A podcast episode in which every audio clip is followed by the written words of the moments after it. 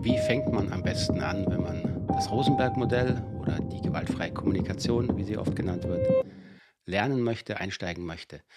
Das möchte ich in dieser neuen Reihe gewaltfreie Kommunikation für Einsteiger hier mal wieder aufnehmen und auf vielfältige Fragen eingehen, die mir dazu auch gestellt wurden. Und dazu grüße ich Sie ganz herzlich hier im Podcast für gewaltfreie Kommunikation und Persönlichkeitsentwicklung. Mein Name ist Markus Fischer und ich möchte Ihnen das Rosenberg-Modell hier praxisnah und ohne Selbstzensur oder irgendwelche Floskeln beibringen. Zuerst nochmal ist der erste Podcast im neuen Jahr für mich. Wünsche ich Ihnen alles, alles Gute für das Jahr 2023. Hoffe, Sie sind gut reingekommen und ähm, entwickelt sich so, wie Sie möchten. Für mich war es ein schöner Abschluss. Es sind viele neue Mitglieder im Podcast-Club dazu gekommen und bei denen möchte ich mich jetzt als allererste Stelle mal bedanken, weil die machen nämlich diesen Podcast hier möglich und unterstützen ihn mit der Mitgliedschaft und lernen dabei natürlich auch noch, weil wir uns auch immer wieder treffen und uns austauschen. Deswegen mein herzlicher Dank an die neuen Mitglieder und zwar an Stefanie, an Johannes, Michael, an Wiebke, an David, Dagmar, an Judith, an Margarita, an Christel, an Katharina und an Dominik. An euch ganz herzlichen Dank. Vielen Dank, dass ihr dabei seid und meine Arbeit hier unterstützt. Und ich freue mich aufs nächste Treffen und Wiedersehen.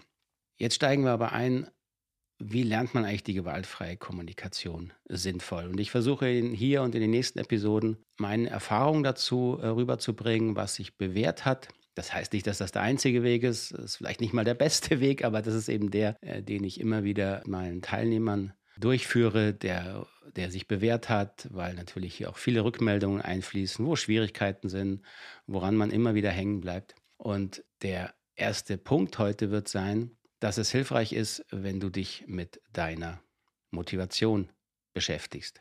Ah, da will ich noch auf einen Punkt eingehen, den ich jetzt fast vergessen hatte hier für den Podcast. Äh, da ich immer wieder geswitcht bin zwischen Anrede per Sie und Anrede per Du und sobald Teilnehmer mich hier angeschrieben oder wir uns auch mal gesprochen haben in Zoom-Meetings, da sind wir sofort immer per Du. Und deswegen habe ich jetzt mich entschieden, diesen Podcast auch per Du zu machen. Ich hoffe, meine per Sie-Fraktion irritiert das jetzt nicht zu sehr und du kannst dich darauf einlassen. Also, das gilt natürlich wechselseitig. Wenn du mich anschreibst, gerne per Du. Also, was ist ein sinnvolles Vorgehen, wenn du die gewaltfreie Kommunikation kennengelernt hast und jetzt begeistert bist und lernen möchtest? Das geht vielen so, ähm, die, die das Rosenberg-Modell entweder über Bücher kennenlernen. Marshall Rosenberg hat ja ein, zwei Grundlagenbücher dazu geschrieben und so ein paar kleine Broschüren. Und natürlich sehr viel auch übers Internet wahrscheinlich, über Videos von ihm, seine Seminaraufzeichnungen. Und es hat sich eben gezeigt, dass es hilfreich ist, wenn du dich damit beschäftigst, warum möchtest du das Rosenberg-Modell eigentlich lernen, vertiefen?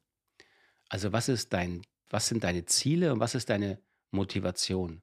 Warum ist das wichtig? Es zeigt sich eben immer wieder, wenn wir eine falsche oder eine zu hochgreifende Motivation, zu hochgreifende Ziele uns vornehmen, die wir versuchen zu erreichen mit gewaltfreier Kommunikation, wahrscheinlich mit jeder anderen Methode genauso, dann ist die Enttäuschung natürlich vorprogrammiert, dann äh, scheitern wir schnell, dann merken wir, es geht doch nicht so leicht, wie wir uns gedacht haben. Und dann ist die Gefahr groß, dass man sagt, naja, es klappt also nicht, die nächste Methode, die nicht funktioniert. Und das wäre schade, weil es liegt häufig dann eben nicht an der Methode, dem Rosenberg-Modell, sondern eher daran, dass die Ziele nicht passen oder die Motivation nicht klar war oder eine unbewusste Motivation da war, die sich dann im Nachhinein als unrealistisch zeigt.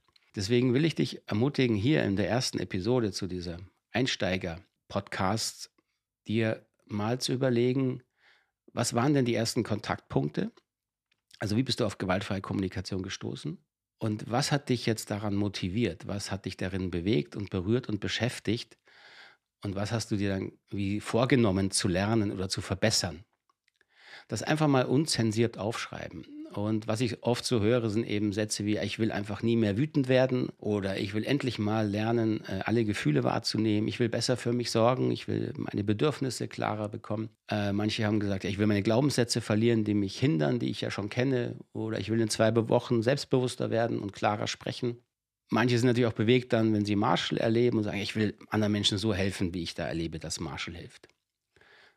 Also setz dich mal vielleicht, wenn du Zeit hast, direkt nach dem Podcast oder in Ruhe nächsten Tage mal hin und schreib erstmal unzensiert auf, was denkst du, was sind deine Ziele? Was möchtest du erreichen? Was ist deine Motivation? Und ohne erstmal viel drüber nachzudenken. Und wenn du sie dann aufgeschrieben hast, einen Eindruck hast, das sind die wesentlichen Ziele und deine Motivation, dann würde ich dir empfehlen, sie nochmal mit ein bisschen Abstand, also lass sie mal sacken, lass sie mal äh, ein, zwei Tage liegen und guck nochmal drauf. Und dann frag dich selber, wie realistisch scheint das zu sein. Also so Ziele wie ich will meine Glaubenssätze verlieren oder komplett ändern frag dich, wie realistisch ist das? Ich, und natürlich ist natürlich auch ein bisschen Erfahrung dabei. Ich kann nur sagen, fundamentale, tiefe Glaubenssätze kann man bearbeiten, man kann sie bewusster bekommen. Die Dynamik dahinter, also die eigentlichen, die, die Themen, die Bedürfnisse, die zur Entstehung dieser Glaubenssätze ähm, geführt haben, die lassen sich beeinflussen, aber ganz verändern, loswerden. In dem Sinne kann man sie nicht, weil sie auch einen wesentlichen Teil unserer Persönlichkeit ausmachen. Wenn du nie mehr wütend werden möchtest, frag dich, wie realistisch das ist. Ist es sinnvoll, bestimmte Gefühle nie mehr zu fühlen? Wenn du sagst, du möchtest so lernen, Menschen zu unterstützen, wie Marshall Rosenberg das kann, das ist doch ein tolles Ziel. Aber frag dich auch, in welchen Zeitrahmen hast du dir dafür gegeben, innerlich? Denkst du, das kriegst du jetzt in vier Wochen? Ein bisschen Podcast anhören oder ein Buch lesen? Also da will ich dich animieren, deine Ziele, die Motivation ein bisschen kritisch, realistisch zu untersuchen nicht um dich zu demotivieren, ganz im Gegenteil, sondern um Ziele herauszuarbeiten, die realistischer sind und die dich dann auch wirklich motivieren, die dir Energie geben, weil du Fortschritte erlebst. Was sind denn jetzt sinnvolle Ziele? Entschuldigung, meine Stimme ist leider immer noch nicht ganz so fit, wie du merkst. Ich war ja ein bisschen krank. Wahrscheinlich hörst du es auch. Wird hoffentlich den nächsten Podcast noch besser. Also was sind denn sinnvolle Ziele? Was, sind, was ist eine Motivation, ähm, die realistisch ist, wenn man das Rosenberg-Modell lernen möchte? Grundsätzlich ist es so, das Rosenberg-Modell ist eine Methode für die Persönlichkeitsentwicklung.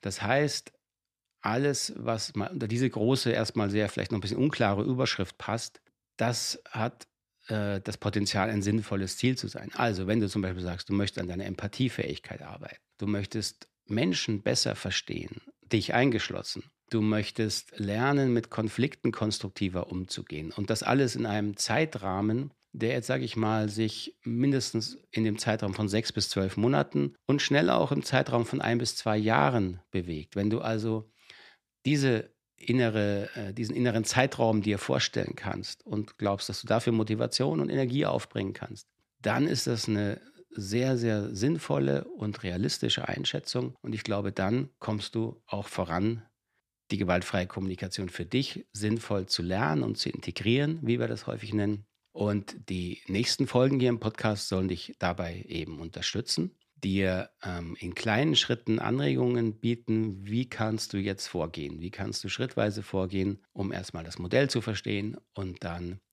natürlich stückweise an deinen Themen zu arbeiten damit du da hoffentlich die passenden Erfolgserlebnisse auch für dich findest. So, ich hoffe, das ist erstmal nachvollziehbar. Bitte diesen Podcast gerne sehen, auch als nicht nur eingleisiges Berieselungsmodul. Natürlich ist es erstmal, du hörst mir hier zu, aber ich schätze es sehr, wenn du mir Rückmeldungen gibst. Sowohl, hey, das macht überhaupt keinen Sinn, verstehe ich nicht, oder erklär mir das nochmal genauer, Markus. Das versuche ich immer aufzugreifen. Und noch toller wäre es, wenn du natürlich den Podcast unterstützen kannst mit einer Bewertung in irgendeiner Podcast-Plattform oder du kommst sogar in den Podcast-Club. Die Fragen und äh, Reaktionen aus den Mitgliedern des Podcast-Club bearbeite ich natürlich immer hier äh, prioritär, weil die einfach eine große Unterstützung für meine Arbeit darstellen und das möchte ich dann auch dementsprechend würdigen und was zurückgeben. In diesem Sinne wünsche ich dir erstmal einen ganz schönen Tag oder eine schöne Nacht, wo immer du mich gerade im Ohr herumträgst oder mich hier äh, erlebst und bis zum nächsten Mal. Alles Gute. Ciao, Adi.